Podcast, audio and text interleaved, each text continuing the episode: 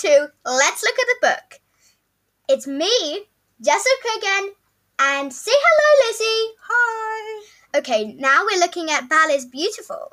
Um, it's two the two sisters, Sadie and Zuzu, are thrilled when they find a journal hidden in a s- secret room of the attic of their new house. It was written by a girl named Helen who lived in the house in 1918, and soon the girls wrap, become wrapped up in Helen's Helen's story of living through a flu epidemic. Wow! And they do that with their friend Bella. Cool, right?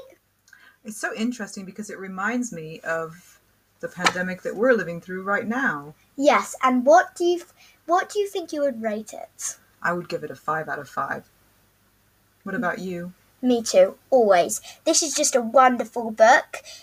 It's got mystery, it's got adventure. They even try and find her. I wonder if they will, or if she's a ghost haunting them. I wish we had a secret passage in our room where we could find a really interesting treasure like an old diary. That would be amazing. Yes, so interesting. What do you think you would do? Would you tell everyone, or would you keep it hushed up with your closest friends? I'd keep it a secret just for the closest friends. Okay, there we have it.